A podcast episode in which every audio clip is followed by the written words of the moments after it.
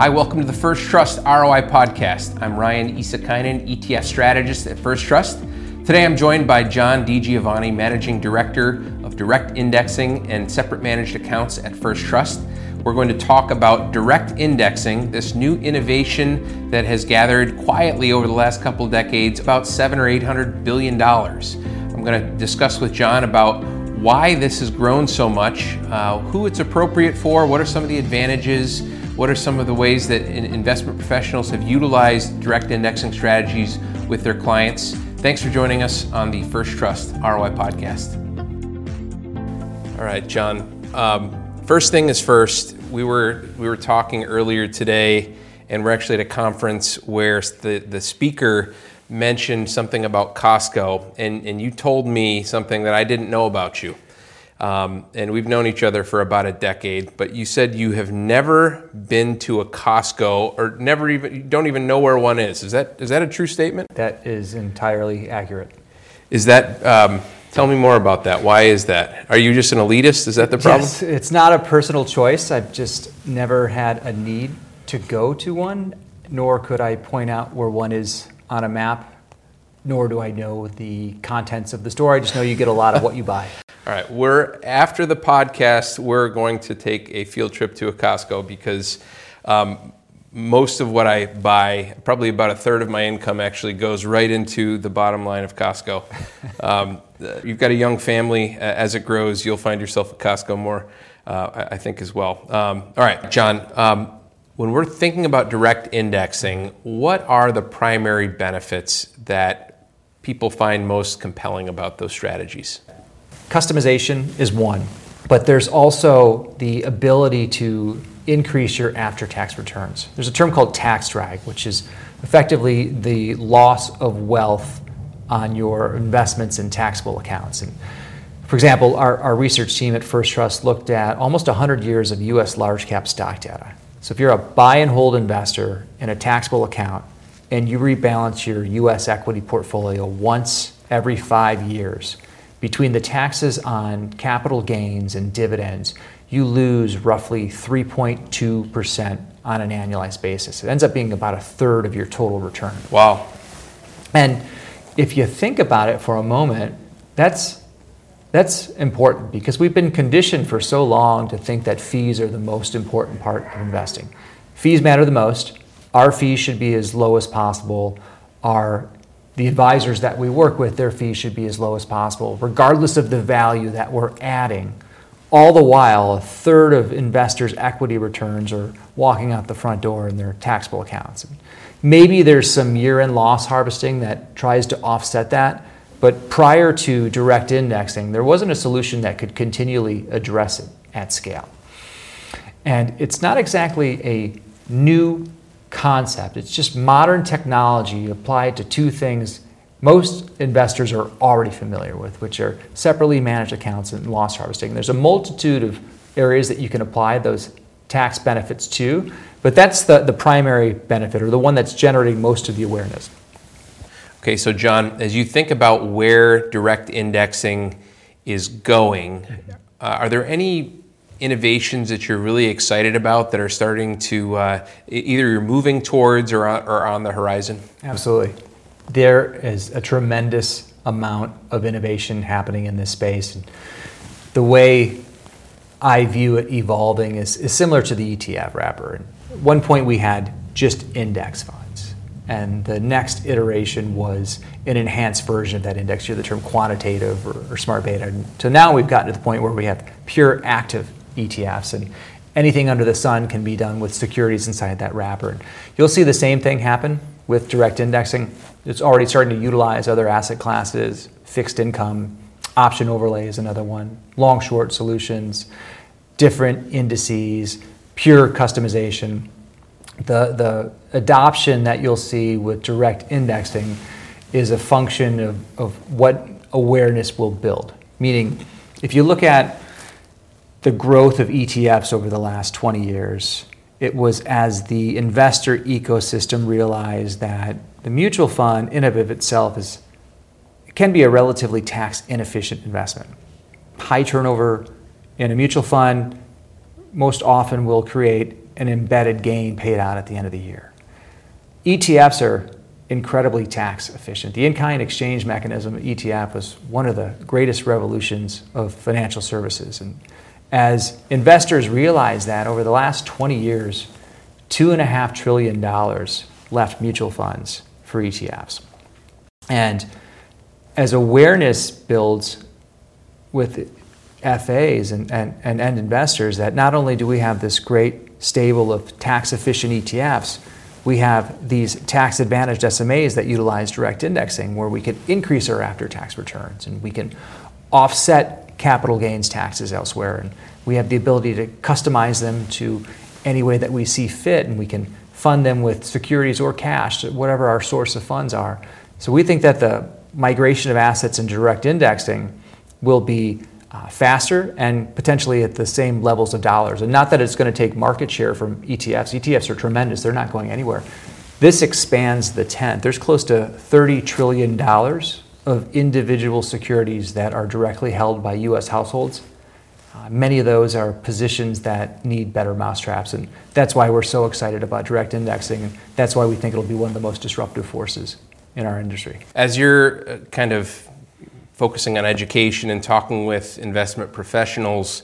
Um, it, you know, is it something that people are generally familiar with? How much of an educational learning curve are you finding as you talk to people? Quite a bit. The concepts, once they're introduced to you, become familiar fast. And what I mean by that is it's applying modern technology to two things the majority of professional investors are already acclimated to loss harvesting, and separately managed accounts.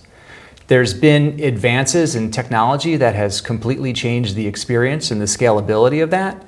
And that's where the education and the awareness and, and ultimately our responsibility to grow this solution and bring the full benefit to our clients it lies.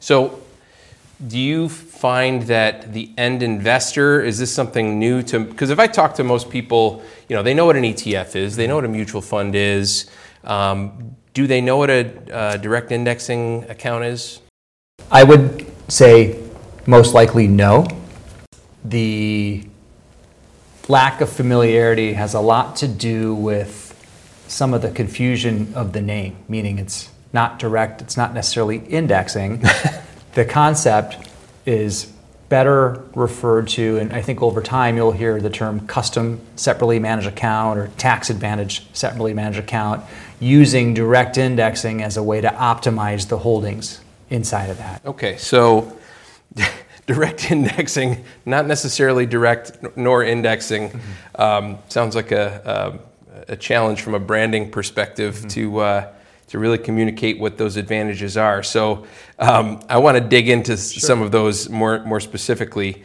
Um, when it comes to you mentioned some of the tax harvesting, tax mm-hmm. loss harvesting, uh, some of those strategies. I want to uh, get into those specifically, but but first, you know, what sort of investor uh, is usually going to need that sort of um, tax loss strategy, sure, or tax loss harvesting strategy?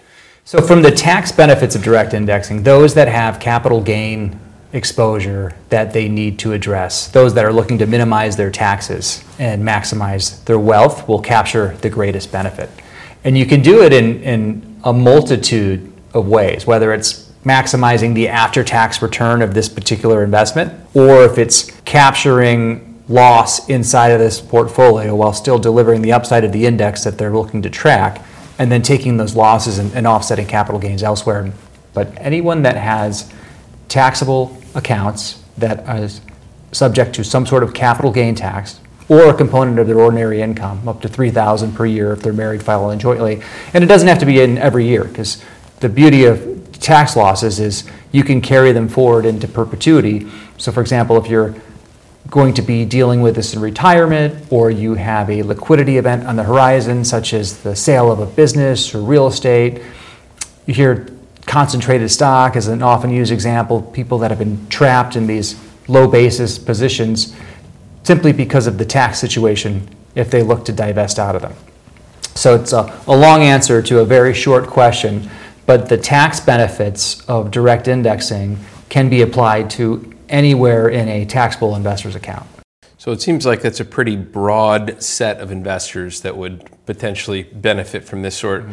of, uh, of, of, investment account. So um, is, isn't this, you actually mentioned this earlier, um, tax loss harvesting, these tax strategies, they're not new. These are, these are strategies that investment professionals have done for their clients for a long time. So why is this as a vehicle to deliver that a, a better way to do it? It's a great question, and you're correct. You could have done this at any time manually. It would require, or at one point, it would have required lots of people, and before commissions on equity trading had gone to the level that they are, you'd need a very high dollar amount for it to make sense for the investor. It's been democratized for a few reasons. One, technology. It's made this incredibly scalable. You can do lots of things for lots of investors depending on the platform that you're with. And then secondarily, with, with commissions going to such a low rate, if not gone altogether, you're able to do this at a very high frequency. And what I mean by that is if you look at the average direct index SMA on our platform, if it's a US equity strategy, you're looking at somewhere between 1,200, 1,500 trades per year on average. And that could be at any point and any time of any trading day. Hmm.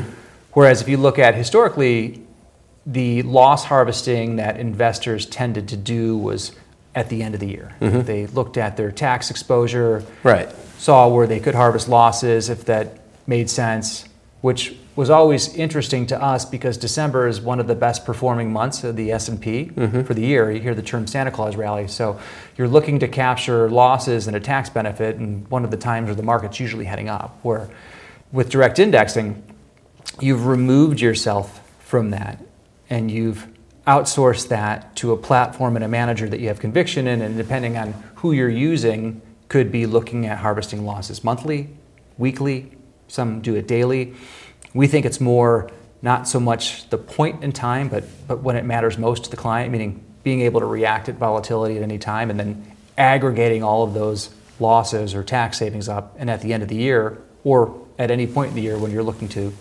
minimize tax and maximize wealth.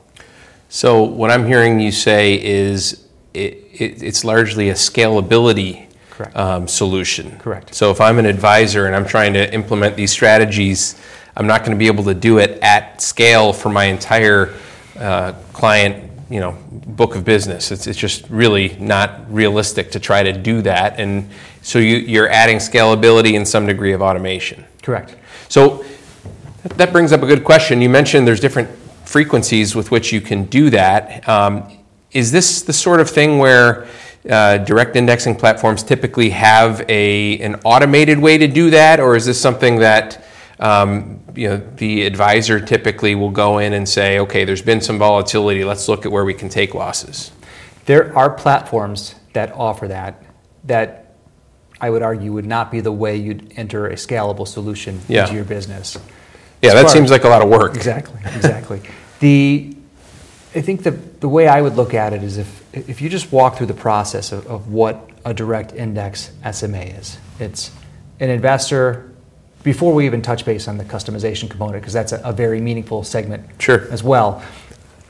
You pick an index, you track that index. The reason why we own it inside of an SMA and not through another vehicle like a mutual fund or an ETF is those don't have the ability to pass losses to the end investor. And the way you would increase your after-tax return by owning the S&P 500 via an ETF is essentially if you replaced that ETF with something substantially similar but not identical inside of a separately managed account, you own all of the underlying holdings. So there's a lot more opportunities for customization, a lot more transparency, but significantly greater opportunities to increase your after-tax returns with loss harvesting. So for the S&P, for example, you have one opportunity with the ETF. There's 503 names inside of the S&P today, so technically that's 503 opportunities to increase your after-tax return. But with direct indexing, you're not interested in owning all of the names. You want to sample the index. You want to own the number of names that's going to give you the same performance within basis points. It's called sampling the index. And if you're doing it yourself, that requires a lot of work. If you're outsourcing it to an effective direct indexing platform, their optimizers calculating that for you. So you'll hear examples of when Coke is down, you replace Coke with Pepsi, or Lowe's is down, you replace Lowe's with Home Depot. The mm-hmm. real explanation is it's whatever is the most substantially similar from a risk perspective. And again, the optimizer is calculating that for you. So on a pre tax basis, you're getting all of the upside of the benchmark that you track. But you're throughout those 1,200 to 1,500 trades per year, building up this big pool of tax savings that gives you the ability to dramatically outperform on an after-tax basis. And it's a opportunity that exists in all markets. If you look at the last 20 or so years of the S&P, 90 plus percent of the stocks of the S&P experience a drawdown throughout the year that you could capture a tax benefit. Meaning even the years that they finish positive for the year, there was some point, if you have the ability to harvest losses at any time, you could have captured a, a tax savings for your client. I'm listening to the description there, and that all makes sense. Um, one of the questions that I had is you're, you're, you're sampling from the index, and so if the S&P 500 has 503 holdings or 500, whatever it happens to be, um, so what about non-index holdings? Um, because I'm sure you could find some that have similar properties and correlation to index holdings outside of that that list of 500 or so stocks. Mm-hmm. So is that something that can be done as well? Depending on your goal and depending on the platform, mm-hmm. this introduces the concept of customization. There are those that are looking to blend indices some are looking to reflect an opinion or values and own or not own specific names. There are others from a risk management perspective. You are an employee of a publicly traded company and too much of your net worth is tied up to that one particular name, so you want to avoid that name or mm-hmm. that sector and the rest of your rest of your holdings. There are opportunities to go into what we'd say the custom indexing world that is not dependent on any index at all. It's it's tailor made or bespoke to whatever the investor's preference is.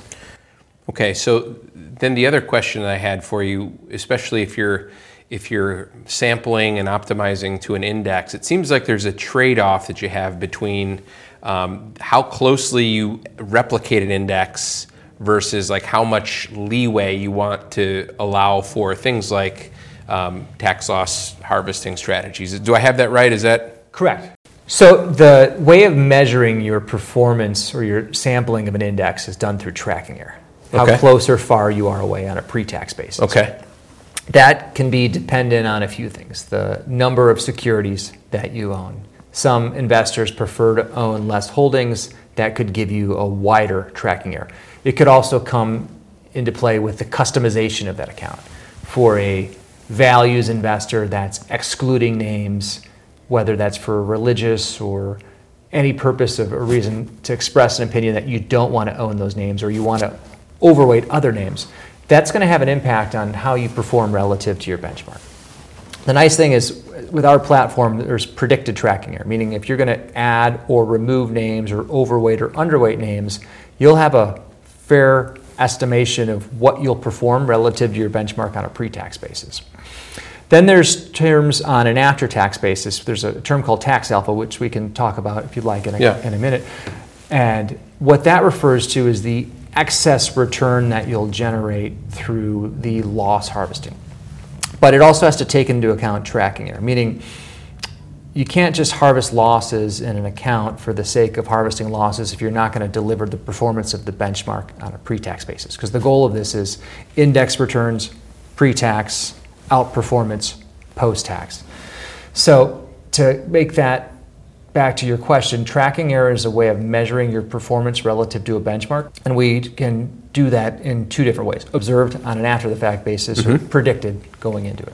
All right, so let's let's dive into tax alpha a little sure. bit more because um, you know, most investment professionals are familiar with the concept of alpha. Mm-hmm. Just you know, we usually think of alpha as like Jensen's alpha, which is you take your uh, predicted return based on the, the beta of the benchmark, mm-hmm. and then mm-hmm. you say, okay, how much did I actually outperform mm-hmm. on a risk-adjusted basis compared to that benchmark?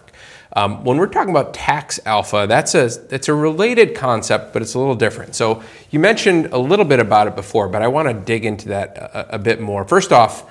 Um, what, I mean, if you were to quantify um, what maybe some of the direct indexing uh, programs at least strive to attain from a tax alpha mm-hmm. standpoint? Like, what, what would be, if you were to put some numbers to that, uh, any estimates? Sure. If you Google the term tax alpha, you'll come across a half a dozen white papers that say that you can consistently outperform your index by anywhere from 1 to 2% per year. It can be a lot higher than that depending on your frequency at which you harvest losses mostly dependent on times of excess volatility, but even a 1% tax alpha applied to an index can compound to some very large savings over time. And tax alpha in itself is a measure of the after tax excess return above a benchmark. You mentioned Jensen's alpha before. That's outperformance driven through security selection. Tax alpha is outperformance driven through tax management. And if you think through it, there's a lot more consistency with tax alpha than there is with investment alpha. Investment alpha is in our view, a, a bet on the PM to be able to consistently outperform their benchmark over time. With tax alpha, as long as you're tracking the benchmark, doing your job as a direct indexer and, and delivering index returns pre tax, your after tax performance through loss harvesting should outperform. And that's what the white papers are speaking to. But there's times where if you look at 2022 and some of the accounts that we've seen, we're talking double digit tax alpha because you have the ability to. Is that because of the volatility the and volatility the ability to. Okay. And, and depending on what your, your frequency is, meaning certain players in the space will harvest losses once per month. That's their way of not violating the wash rule. Others will do it weekly, if not daily. More of the modern platforms that have a newer tech stack are structured that way. We don't think that the, the day, the week, or the month matters most as the ability to do it anytime. And what I mean by that is if you look at some of the times, we could even show trade data from the third quarter of, of 2022 where the S&P is down significantly in the morning and, and up in the afternoon and because we're not on a set schedule we're able to take advantage of moments like that deliver some meaningful outperformance from a tax standpoint. But it, I'm, I'm, thinking, you know, if you have an account that's been around for a very long period of time and stocks tend to go up over time, do you risk reaching a point at which there's no longer harvest, uh, losses to harvest? There can be. The, the term is called tax alpha decay. Okay. And it's meaning if we opened an account and did nothing to it, sooner or later, I've heard on average, six or seven years is when you'll effectively run out of losses to harvest. And as you said, you have a portfolio full of winners and, and a lot of tax savings that you built up through that time. Doesn't sound like that bad of a problem to be in. it's a high class problem. There are ways of either extending that or, or, mitigating that. If you have the ability to contribute cash, if this is a core holding for you and, and you're in wealth accumulation mode, that, that solves that for you. There are the ability to use multiple indices where you have more substitutes for loss harvesting. We've talked about the S&P. If you're only using the S&P, perhaps you'll run out of substitutes. If you're using a few indices or there was volatility that happened, bear market correction that, that created those opportunities to extend that. Option overlay is, is very popular using a covered call strategy to create cash for you. That's often done on a concentrated position. And there's a a new wave of, of long short strategies hmm. that are coming out where it's a a 130 30 or, or some long position and a short position that offset so you're net long but the short position is effectively creating synthetic losses for you whether that's to maximize it in the current period that you're in or extend it over a longer period of time hmm. That's, uh, those are all, I mean, we, we could spend a half an hour on each one of those types of strategies, Jon. Um, very interesting, some of the innovation that's taking place. But I, I think, you know, the, the first point that you made, the fact that as you're contributing over time, and you know, a lot of there's a big swath of investors where that is the case. They're contributing money over time. Um, they may have losses with things that are mm-hmm. contributed just due to volatility. So I think that's a. I'm glad you brought that up. It's a great point. Mm-hmm. Yeah, even look at last year with as great of a year as the S&P had, roughly a third of the underlying names were negative. So hmm. this is an opportunity that will serve you well in all markets. So I want to talk a little bit more about customization. You've mentioned it a few times. Um, when I think of customization, one of the things that comes to mind is ESG, environment, social governance. Um, and one of the challenges that I've always had with, with ESG is that it seems to me that it's a reflection of people's values and their values that they want to invest in because they want to support or not support certain types of companies. But the mm-hmm. problem is, um, you and I are different people. We're all different people, and we have different sets of values. And it becomes really difficult in a normal 40 Act mutual fund to reflect everyone's values. Mm-hmm. You could say one thing is good that I say is bad, or vice versa. So uh, it seems like direct indexing is a great way to customize someone's values or an organization's values or you know the values that, that exactly match an investment policy statement from an organization. Um, it, it, am I right in that? Is that uh, kind of what the customization from an ESG perspective allows you to do? Absolutely. And it doesn't have to be ESG. I'd say whatever is important to the end investor, direct indexing is the way to deliver that specific to what they want. You'll hear the analogy uh, a, a packaged product, a mutual fund, an ETF, that's an off the rack solution hmm. versus the custom SMA or direct index SMA is tailor made or bespoke. And that's important because with what you had said earlier, who's to say the ESG or any sort of value, that's what's important to the people that put that product together or what they think is important to their end investor. Where with this is, we're Switzerland. You tell us what's most important to you, and that's exactly what we're going to build. And that can be an individual investor or an institution. We have a, a fair amount of our business is with tax exempt organizations that capture zero tax benefit. Yeah, that's interesting. So they're not even worried about the tax alpha Correct. that we've spent Correct. some time talking about. They're looking for index returns as close as possible, minus or plus all of the names that they're going to add. So, for example, we work with a lot of faith based institutions. And through their investing guidelines, are not allowed to own specific names that don't align with their faith. And with the direct indexing platform, you can look at an index, have your buy list, remove the names that are not on the buy list, and then own the remaining names in the optimal blend that will give you as close to the index on your investment policy statement mandate that you that you're looking to track or I should say, your mandate. That your mandate. So, and, and, that's from a risk and a return sort of objective standpoint, Correct. right? Correct.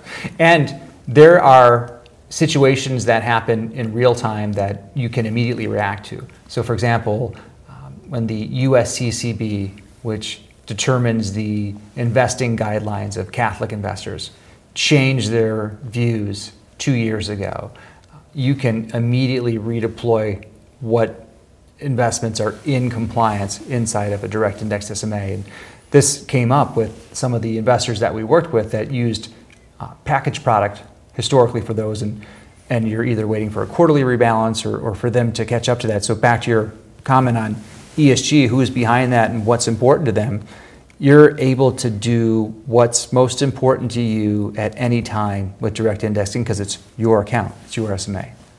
What about, um, you know, I'm a big fan of certain thematic investments, whether it's, you know, ETFs or other investment vehicles.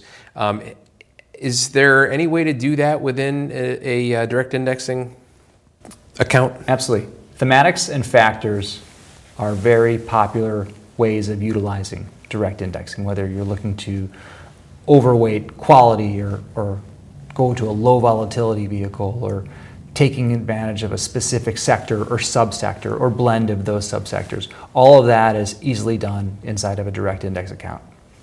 Another thing that you mentioned earlier that I wanted to circle back on was um, using direct indexing for low basis individual stocks mm-hmm. and, and, helping to diversify. Can you talk a little bit more about that? Sure. So, with a low basis position, typically the investor has gotten to a point where they realize they likely should do something with it. They just don't want to pay the taxes on it. So they're making decisions not on the merits of their investment, yeah. but on the tax implications. And that could be something that's grown to too large of their portfolio or no longer makes sense, or perhaps there's a better opportunity elsewhere and you need that security as a source of funds to pursue it. And you're somewhat hamstrung because you're reticent to pay capital gains tax. With direct indexing, and with all SMAs, you can fund them in kind with any exchange traded security. So it's not a hmm. taxable event to move that low basis stock inside this SMA, and then utilize the loss harvesting mechanism to unwind that position for you. You'll get what's called a transition report, which will show you the security, or it could be a, a number of securities that you have, the tax picture of those securities, your benchmark that you're looking to track going forward, how far away you are from that benchmark measured by tracking error, which we discussed, and then some solutions or some scenarios that you can unwind. Whether your goal is to be methodical and slowly work out of that position and stay as close to tax neutral as you can, or if you're really concerned about that position and you want to get out of it as quickly as you possible, uh, just doing it the most tax efficient way. So now you've changed the narrative of investing back to making decisions on the merit of the investment and not just the tax hit that you're going to take from exiting a low basis position. All right, I have a final question for you. It's one that I ask, um, at least I try to ask all, all the guests of the ROI podcast, and that is, uh, what are you reading lately? Do you have any book recommendations that uh, that the listeners to the podcast would uh, maybe benefit from? Depends on if they have a three-year-old. Uh, Okay. Most of my reading these days uh, is with my son, so a lot of Little Blue Truck, Little uh, Blue Truck. I will add that to the. Uh, Paw Patrol. I love to read, have very little free time, and, and Okay, time, 20 second time out here in your book list here. Have you, have you either watched or, or read any Bluey? I have not. I have, okay. So again, maybe we'll go to Costco, we'll talk about we'll Bluey. Um, Bluey um, is, I've got a, a, young, uh, just turned six-year-old, and Bluey is an amazing show as well as books. You should check it out for your, uh, for your kids. Um, Well, so we'll leave the podcast there. Um, Jon, it's been a, a really interesting conversation. Thanks for telling us all about direct indexing and some of the innovation that's happening in the uh, financial services industry. Uh, First Trust, we're trying to provide the best and the most innovative products and, and tool set for financial professionals we can. So thank you for coming on. Um, thanks to all of you for joining us on the First Trust ROI podcast.